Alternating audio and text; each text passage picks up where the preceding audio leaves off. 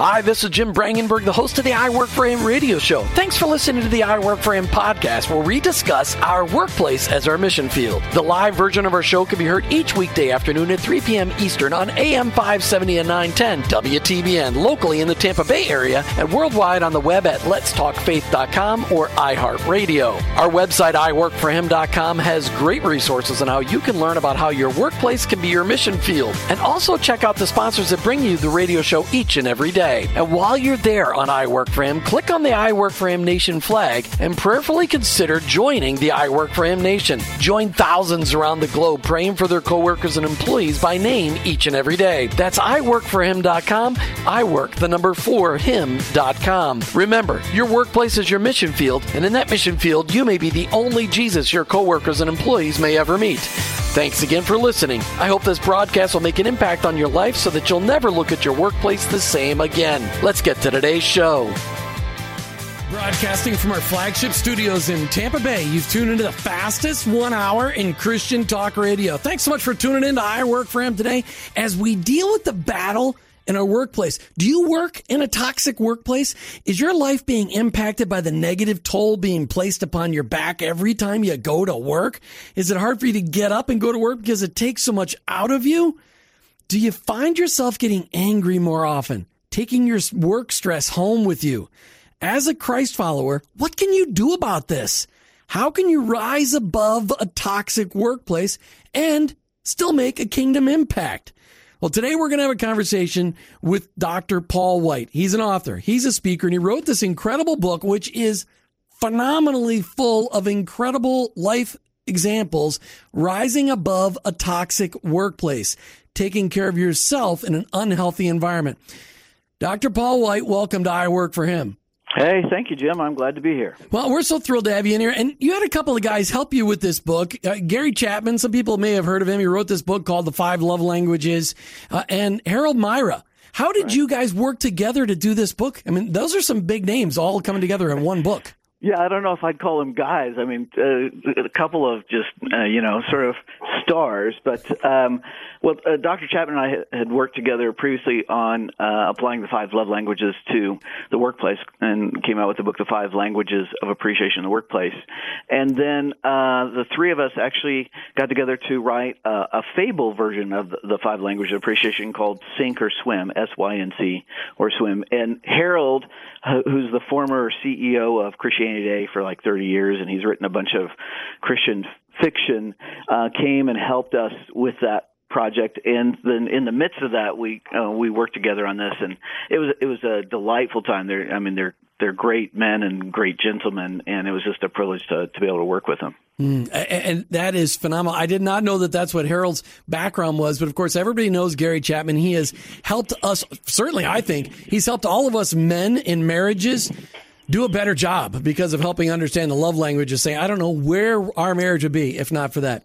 Let me ask you this question, Paul. I, I know we're going to talk about your book, Rising Above a Toxic Workplace, but I want to just talk about your relationship with the Lord. What aspect of you are you hoping that the Lord will mold more completely to look more like Jesus when it comes to 2017?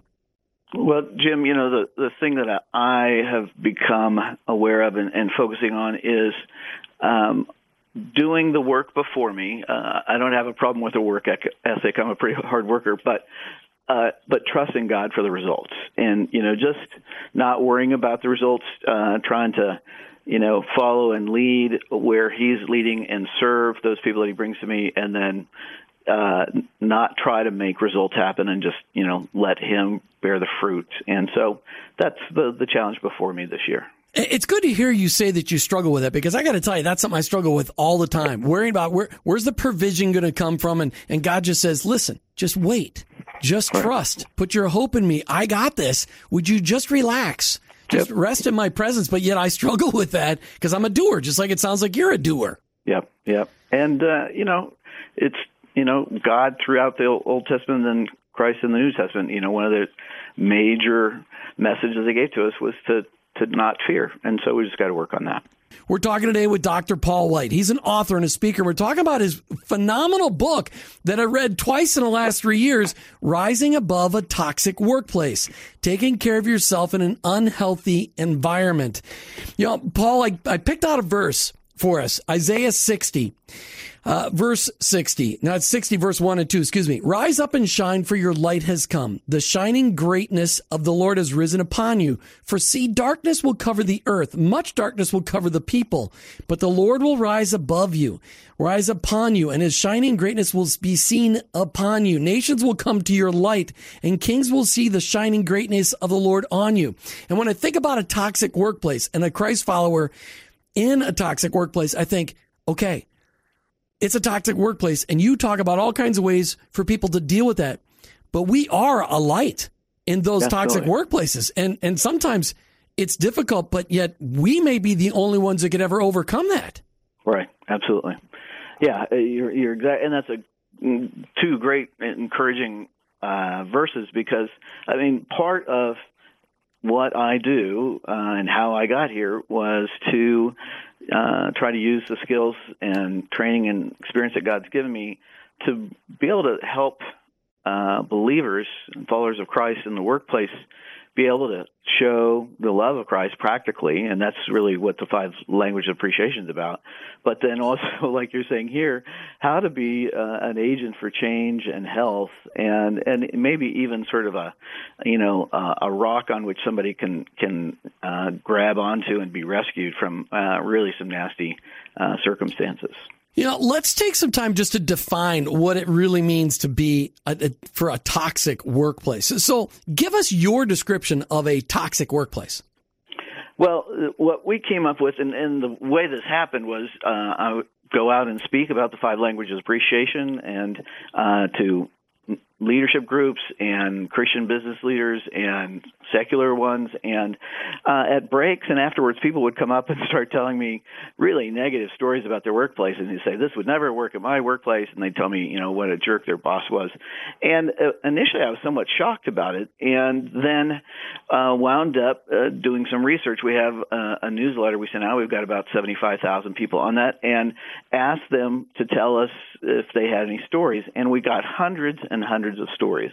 Um, and wound up sorting through those and then following up with people and interviewing some and uh, and having them write fuller things. And so we sort of compiled ba- um, basically people's stories and then took those both to to Dr. Chapman and to Harold Myra and myself, as well as some other uh, business leaders, and said, you know, what what kind of advice can we offer here? And so that's how it happened. And and uh, I'll just real quickly three main points that we found out. And it's interesting. We actually sort of found this out even after the book, and that's what I speak on. Is toxic workplaces are made up of sick systems, meaning just the structure of the place isn't healthy.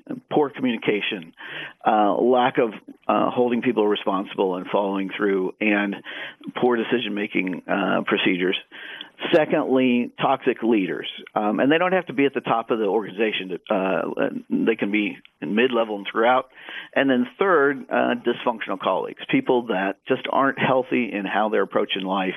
And when you have those three factors, sort of uh, combining together, it can be a really nasty workplace. And, and when you look at the impact, and you said, hey, toxic leaders, they could be anywhere in the organization. And it's amazing when there is somebody toxic in an organization, their ooze, as I like to call it. Their, you know, it, their their goo that comes out of them.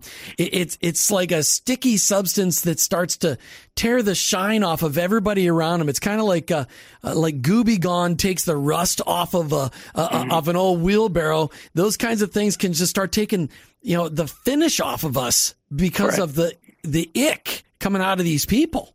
Right. Yeah, and and a key part that we differentiate is that we're not talking about incompetent leaders, people that just you know aren't good at what they do or they need more training. These people are are pretty nasty people themselves, and they uh, are all about themselves, and they're really harmful to the people around them. And so that's different than somebody just doesn't know what they're doing. I mean, these people uh, are there for themselves. Uh, Paul, as we're talking about your book, Rising Above a Toxic Workplace, and we're going to give away a couple of copies after the bottom of the half hour. But I found what I love about a book is it's always great to hear hey, here's a guy's opinion and here's some facts about things. What I love is stories because it helps me dot the I's and cross the T's. It helps me get a picture of what you're talking about. And you did a phenomenal job. I read a lot of books. I read five or six books a month for the show. And I, and I've read some great books and I've read some books that maybe aren't so great. And I loved this book because, first of all, it was a super easy read because it was enjoyable from one end to the other. Not enjoyable topic. We're talking about tough stuff, dealing with toxic workplaces. But I love the fact that you gave me examples. Here's what it looks like. Here's what I can do.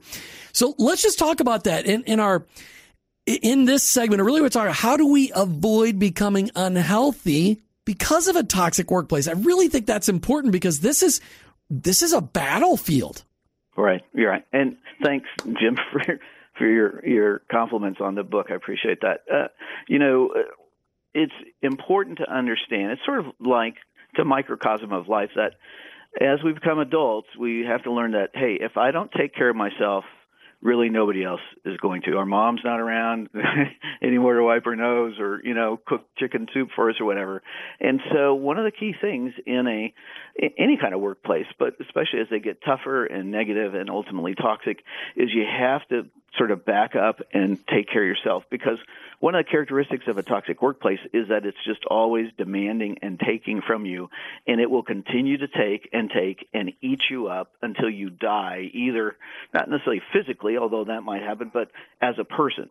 Uh, and also sort of emotionally and you start to have physical problems. And so if you don't set some boundaries about what you're willing or not willing to do for the business, for the organization, for the ministry, and it includes ministries, uh, then it will just sort of, you know, keep gobbling you up and you, and and something bad will happen. So you've got to learn to take care of yourself. Um, and part of that is listening to the signs that your body's saying to you. If you're losing sleep if you're uh, you know gaining weight if you're having major health problems headaches all the time you've got to listen and say hey something's not right here and then listen to those around you as well whether it's family or friends that say man that sounds like a nasty place you know is there anything you do about that? Yeah i mean it's it's so good that we learn how to identify that, and, and that's why it's so key to have a mentor in our life, uh, people that are close that can that, that know what it looks like when we're when we're having a pretty good day, and then they they can notice when things are wrong.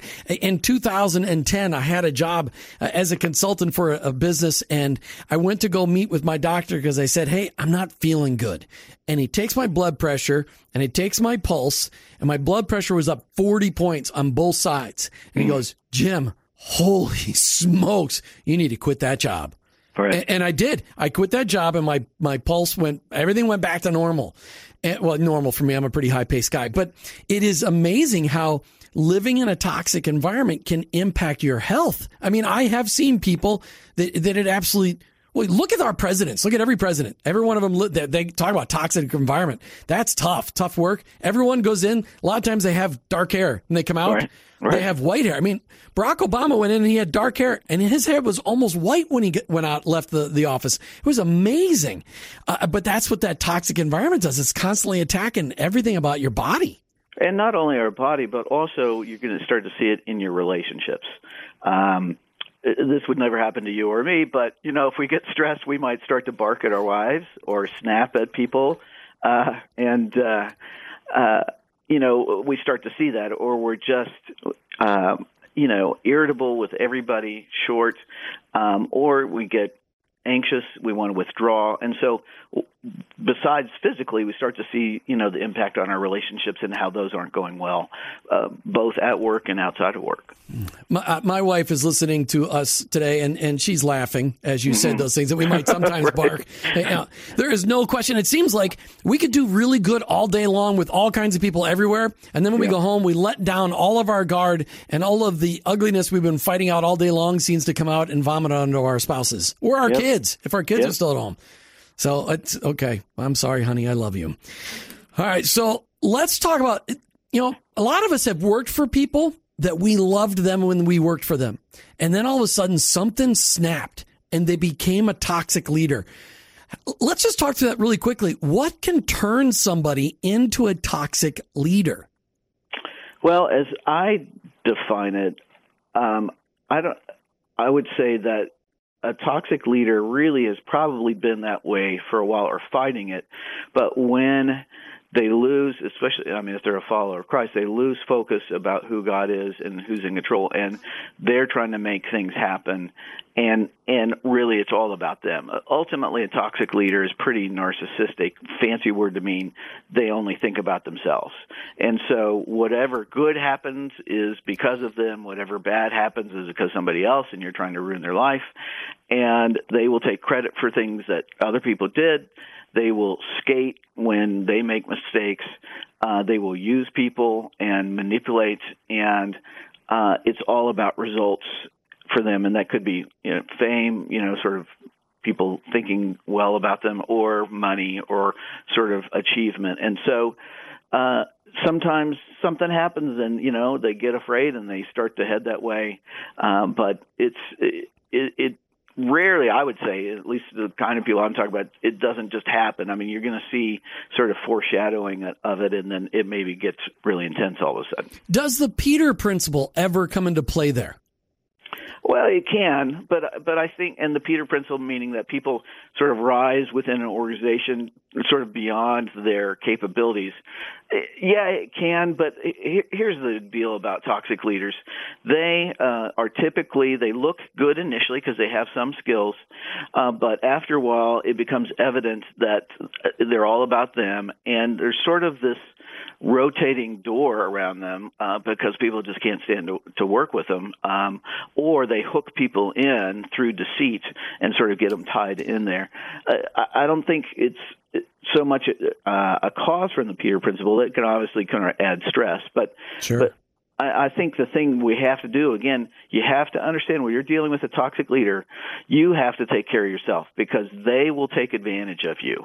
Um, and if something bad goes down, you're going to be blamed, and you may lose your job. So you sort of, with these people, you've got to document uh, what's going on, have other people present in important meetings, so it's not just your word versus theirs, um, and and then the other part that goes along with this is what I, you know we call dysfunctional um, colleagues, and those are people that basically DYS problem with functioning. There's some major aspect in their life that they just have major problems with, and it usually relates to accepting responsibility for their choices. They blame. They're good at making excuses. They're also good at getting other people to fight. Um, and in the process of this, after writing the book, we developed a, a training uh, kit, uh, videos and uh, and um, handouts and so forth for organizations on how to avoid becoming a toxic workplace. And I go and speak on that as well as some other pamphlets about how to know when to quit and uh, um, how to avoid being hired by a toxic, mm. toxic workplace. Hey, we're talking today with Dr. Paul White. He's written this book that we're talking about today, Rising Above a Toxic Workplace, Taking Care of Yourself in an Unhealthy Environment. I want to deal with two questions before we have you go today. I want to provide, first of all, how, what are some tips of how listeners can survive in a toxic environment and be an influence for Christ? And then how much is enough? When should we start looking for a job? Because that's the battle in my head. As I was reading your book, I'm like, okay, I understand a toxic workplace, but we, we serve an almighty God and the power of prayer is amazing. And how do we, how do we mm-hmm. battle our, our calling with our health? How do we battle our, our call to our workplace, which is a mission field with our, with the battle of, Hey, it's killing me. Great. So uh, I would say one of the key lessons I learned uh, in helping people in the toxic workplace is you've got to be committed to speaking the truth in love. And in Christian uh, organizations, or sometimes just for us as Christians, we either have a hard time speaking the truth.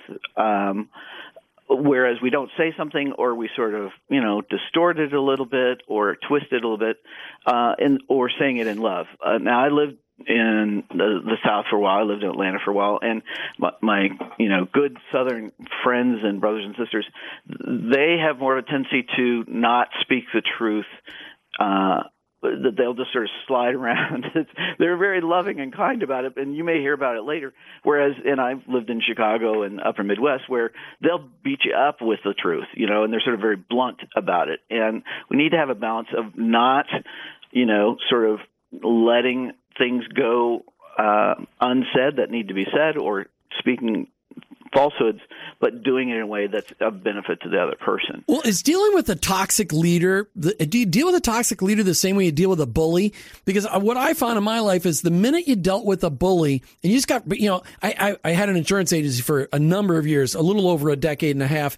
And when I had a customer that just got irate and started just being unreasonable, I'd just get right back in their face and saying, Hey, you're wrong, blah, blah, whatever the case was. I get right back. I give them exactly what they're giving me and they'd be a customer for life. Is if you're dealing with a toxic leader, can you no. can you right, get right back into them and succeed that way, or does it not? Nope, work? nope, nope. Because they, they are going to set up the fight in a way that they are going to win. They may not win this fight, but they're going to win the you know the battle or the war, and you're going down. Uh, and so do not, yeah, don't, you know, it's not like they're going to, you know, necessarily physically get you, but they will get you. And it's better to figure out a plan of how to get out uh, alive and relatively healthy. Um, and so part of, of doing that is you, when you're in a toxic workplace, you start to think not clearly. Um, and things you're sort of fogged, and you thought, "Oh man, I thought this was true, but apparently it's not." It, it very well may be true. You need uh, wise, godly counsel in your life. You need to listen to your spouse. You need to listen to other friends and um, you know, counselors, not professionally, but just people that can give you input and feedback and say, you know, that's not really the way things should be. Because if you don't get that, then you start to really distort things, and you're off in their world as well. So um, it's it's important to have um, good, healthy people around you and keep them involved in your life. Dr. Paul White, thanks so much for coming on I Work for Him and talking today about your book, Rising Above a Toxic Workplace. You know, Martha, that really was a fun, moving conversation, very fast moving conversation with Paul White today. I mean, it was, it was very incredible. Yes, and I think that um, all of us and the listeners and you and I, you know, there's so much that we can relate to and the things that he has to say and putting ourselves in um, a position to ask some questions about where we are. And sometimes those questions are a little painful. I mean, when oh, you ask yeah. those questions, man, I, when I was preparing for the show, uh, I, I, I, put some questions down for us to talk about because we knew that Paul could only be on for half of the show, and I knew that we'd have a conversation afterwards. And and I think of, you know, I, I look at let's just take a look at parents, our parents' toxic workplaces as kids. Could we, as kids, identify when our parents got sucked into a toxic workplace? Mm. And, and, I would say the answer for me would be absolutely. There were some times, uh, my mom was a substitute school teacher for, for 13, 13 years. And, and they actually had to create a union because the substitute teachers got treated so badly, not only by the students, which of course we all treated substitute teachers poorly, we but also, nice. uh, but also by the teachers union. They got just treated like second class citizens, even though most of the substitute teachers had teacher certificates, but just not valid in Minnesota where I grew up. And, it was a rough environment for her. And, but when she'd come home, she'd tell stories over dinner. It, we'd laugh our heads off because it was just great. Whether it be milk snorting out our noses because it was so funny. The, the, the Do you think pranks, it was funny to your mom though? I don't know. I encouraged my mom to write a book about her days as a substitute school teacher, and she never did. She should have. It would have been a bestseller. But I think you're definitely right. As a kid in a home, um, you definitely can feel what your parents bring home at the end of the day um, or what they've experienced wherever they've been. Um, and whether if you may not be able to put words to it and say, wow, they work in a toxic work environment, but knowing that what they're experiencing isn't good and that boy you hope you don't end up in that same position which might be why there's so many millennials saying jeepers i don't want to work in corporate america or really i don't want to say jeepers Oh yeah, they probably do. Probably they go, not. They go. Uh, oh, there's some probably some slang word. it's probably an abbreviation of something. But did you know? I, I think of Hashtag. Uh, no, yeah, be hashtag something. ha- hashtag. Why in the world are you putting uh, up with that garbage? Kids probably think I'm really sounding stupid right now. That's okay. They're not listening, so it's okay. Uh, but so. but it is. You know, I look at my dad's workplace. He had a workplace he worked in where he could never ask any questions. Mm-hmm. It was what it was. It was a big corporation. It was what it was. If he didn't like it, tough. But he couldn't ask questions. How stifling and, that would be. He uh, had a boss that was absolutely brutal to him all the time. He'd call at, at home at the end of the day, late in the day, and it just was, I don't know. He was one of those guys like Eddie Haskell, but he was old. He was always really nice to everybody in the family, but he really wasn't very nice to my dad. What about your parents? Did either of them that you remember working in toxic? Your dad worked for himself for so many years. Yeah, I hope he would say that his own workplace wasn't toxic, but um, I, you know, I'm just trying to think. I mean, you had my, that job when we were married. Just got married. That it was a little yeah, tough on. there were some. There was, I think so, but I and I think that one of the things my parents brought home with them was the the learning, like the talk about it. You know, not just rant and rave. They weren't those kind of people, but they shared, um, you know, that it was really hard. But what they were doing was what they were doing in order to make a living at that time And support the family. and Yeah. support the family, and that was what God called them to do in that season. So yeah, they. I, I think I would venture to guess that almost everyone in America has worked in a toxic workplace at one time or another and either gotten out of it or helped to change the culture within it or risen above it, like the book talks about. Well, the reason I asked the question about the kids is that I, I see. I wrote a blog a couple of weeks ago that that uh, I think it came out the like the third of February or something like that. That that just said, okay, how do you know when you've had enough? And you should be leaving your toxic workplace. I mean, because I, I wrote a blog the week before that that said, "Hey, toxic workplaces are an opportunity for us to really um, bright, be bright and uh, uh, shiny for the Lord. To, to mean to really be a light in a dark place." and all the different opportunities we've got to be an encourager and things like that. But there's a certain point in time where in your head you snap, and all of a sudden your kids can tell that you're working in a toxic workplace. I mean, some. Uh, you, you talk to kids and they'd say, "Oh, my mom never complained." You know, a lot. You talk to a lot of kids who grew up in single mom homes, single parent homes, and they're like, "My mom never complained. She worked three jobs." Right. But there are times when you know that it's time to move on and free your own future when your kids are going, Mommy, why are you angry all the time? Mommy, why do you look so sad? You know, why are you throwing up on Sunday nights before work on Monday? Whatever it may be.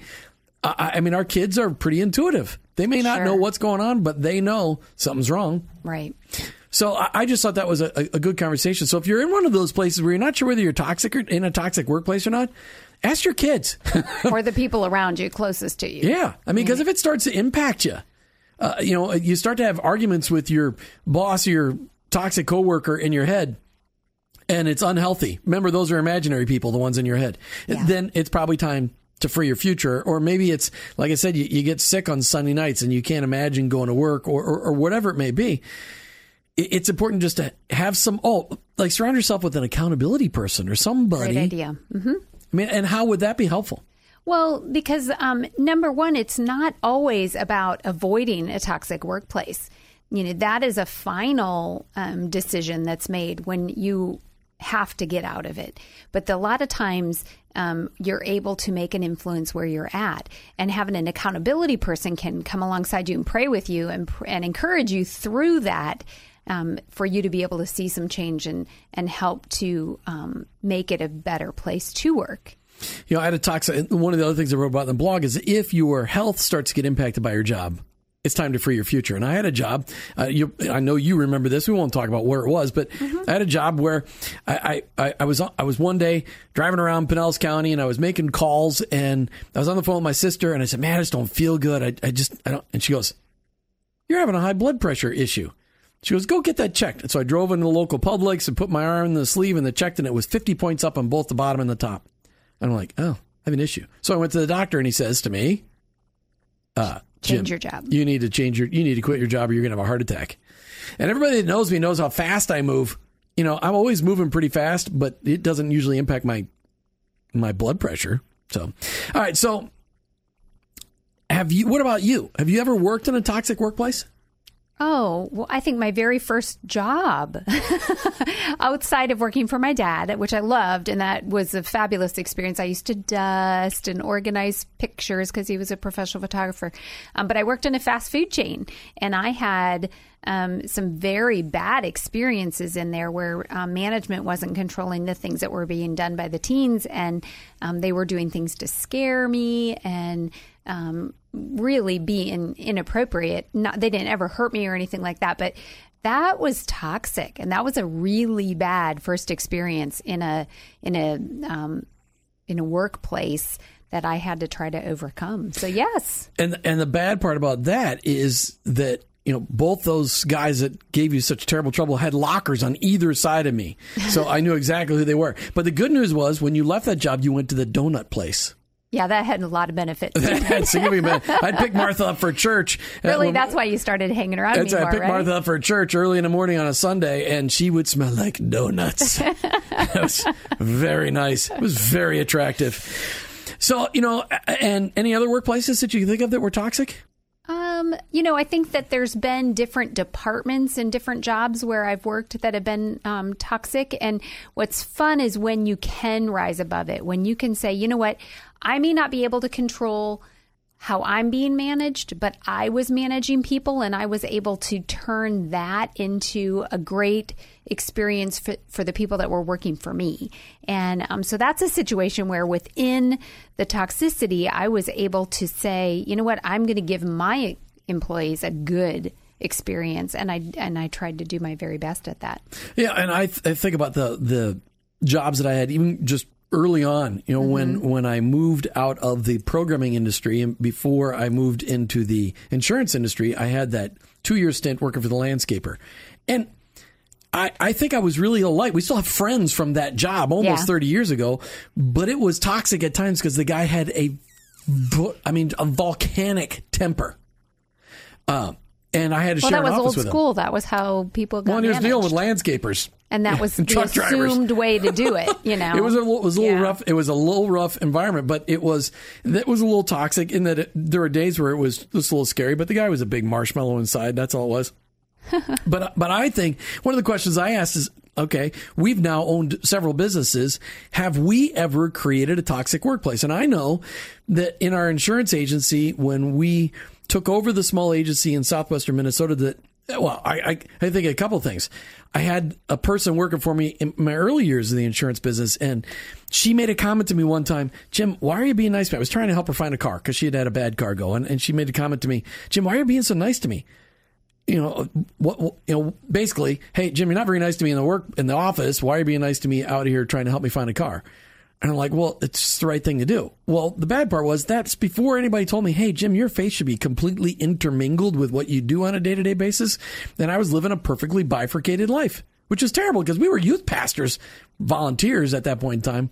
Uh, but I also know that I have let my fervency in our work create toxicity at times because I lost my cool and I've had to apologize for it. I, I, you know, and I seriously regret that. Well, but you know what? That is a good challenge for all of us to look at what we do in our workplace and how we are affecting other people because you didn't see it. You were, you know, you, didn't see what you were doing. You didn't understand that you were even separating the way you were treating people. So, um, just a challenge, you know, look at your own lives and uh, we'll look at ours and say, hey, what are we doing that might be making the the place around me toxic and what can I do to influence that for the good?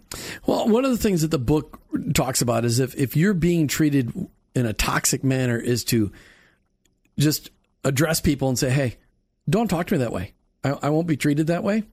And it, it's unacceptable. Uh, don't, don't talk to me that way. And for people to know, hey, you've crossed the line.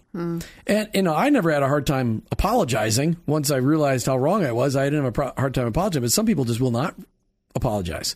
And sometimes if you say something like this, somebody, Paul writes about that in this book, Rising Above the Toxic Workplace. And when you, if, if you say, hey, don't talk to me that way, they could become your absolute worst enemy or they could become your best friend. I mean, I, I as I talked with Paul about earlier, I had many customers who were toxic customers, but the minute you just yelled right back at them, they became your best friends. I, I can think of this one guy named John who had he had, an, he had an RX-7. That's why I remember.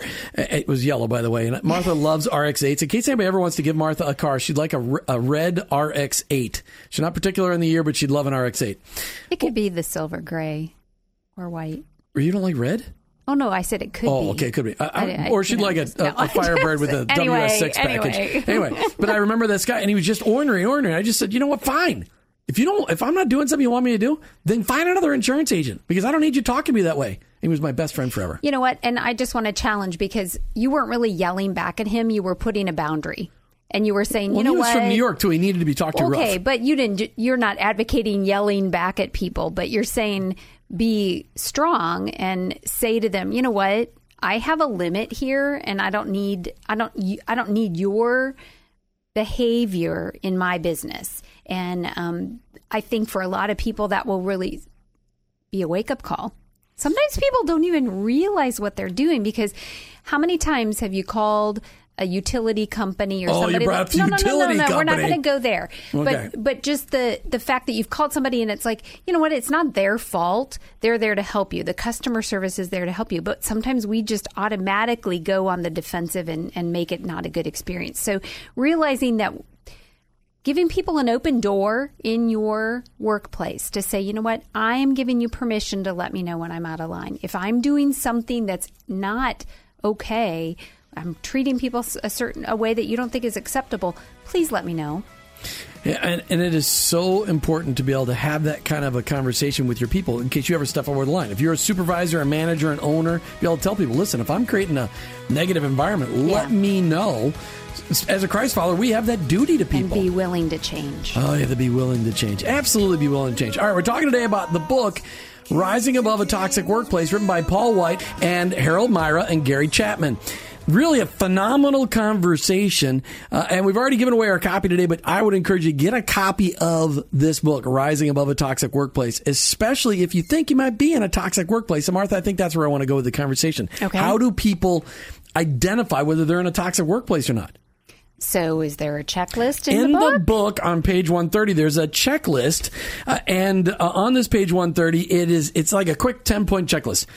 Uh, check it off. Hidden agendas characterize communication and decision making. Issues are not addressed openly. So it's like there's always an underlying tone that you can't figure out, but it's always kind of nasty. Mm.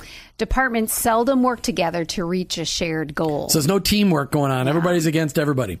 Leaders have a pattern of saying one thing and doing another. Not what I say, but what I do. No, not don't. Not even that. That's right. I'm going to change my mind. Do what I say, not what I do. How confusing. That's that right. Is. Everyone feels pressured to make things look good, especially when there's customers coming in.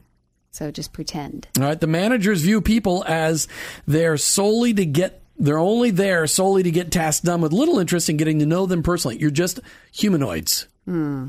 Supervisors or managers manipulate the team members through embarrassment or anger. Ooh, that's a tough one. I have seen that done. It is irritating, very irritating. Well, it really hurts just, your self esteem. Oh, it destroys people. Yeah. Uh, apathy, cynicism, and a lack of hope mark the overall work environment. You walk in and it feels like you're walking through sludge. Mm. Rules and procedures are largely ignored. But hidden rules that aren't written are largely endorsed and enforced. So, in other words, you never really know what playing field you're playing on. Yeah, that's tough. Employees sense little accountability for their actions and decisions. I'm, that. I'm confused by that one because how is that? To- well, I suppose if it creates toxic because you don't never nobody ever knows. Hey, I can do something naughty. I can get away with it. Right, and or if they see somebody doing a bunch of things against the rules and nobody's doing it, um, people's are people are used for the organization's benefit and discarded when no longer considered useful. Again, you just- hear about that a lot. Yeah, just treating people like out. a humanoid. They're not really you're not really a person.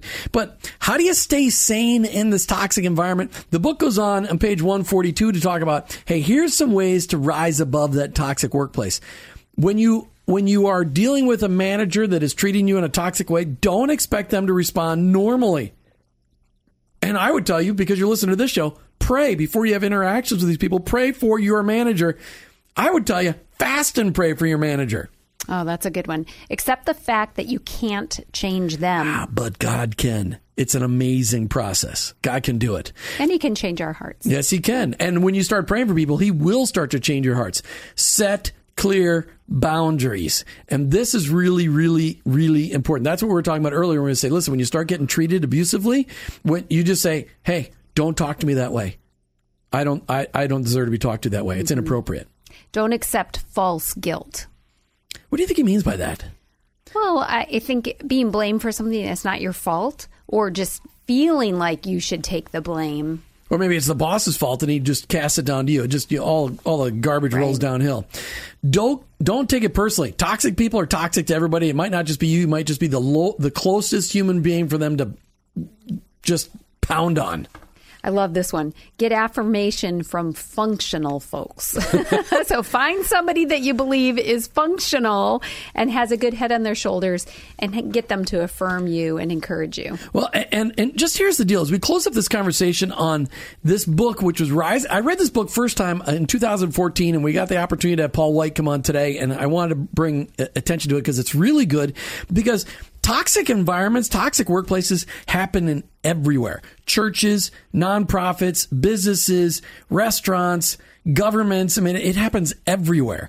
And it's so important that we recognize that as Christ followers, we can make a difference. Right. But it's really going to start, it's not going to be with a lot with your actions at first. It's going to be attitude. And you got to start it in prayer. When it's really toxic, you got to rise above this in prayer. It's just a huge deal. It's the first thing you should do. Yeah. I mean, it's just, it's so easy to get frustrated, get angry, but it's also really important, Martha. We've talked to people about this where it's just sometimes it's just time to free your own future. Before somebody turns on you and they're setting you up for failure and they're trying to get rid of you, it's time for you to say, you know, I just need to start looking for another job. Yeah, and that's okay, but there's a process to go through, and and he he really helps you walk through that in the book. And you want to make sure you don't go from one toxic mm-hmm. job to the next toxic job. So, how do you identify how whether you're in a toxic environment or not? You got to get this book. Rising Above a Toxic Workplace. No, I don't make money promoting the books. I have fun. This is an incredible book. And what I love about it best is it's full of phenomenal examples. Martha, as always, the the show just went way too fast. It did. But I am so grateful that you're always by my side, and I'm just grateful for that. But if you want to get a copy of Rising Above a Toxic Workplace, you, you can find it all over the place, but I know you can get them on Amazon.com by Paul White, Harold Myra, Gary Chapman. Get a copy of this book. And thanks for tuning in today. I hope you learned something about your workplace and how you can identify and overcome any toxicity that may be around you. So thanks for tuning in. You've been listening to I Work for Him with your hosts, Jim and Martha Brangenberg. We're Christ followers. Our workplace, it's our mission field, but ultimately, I, I work, work, for, him. him.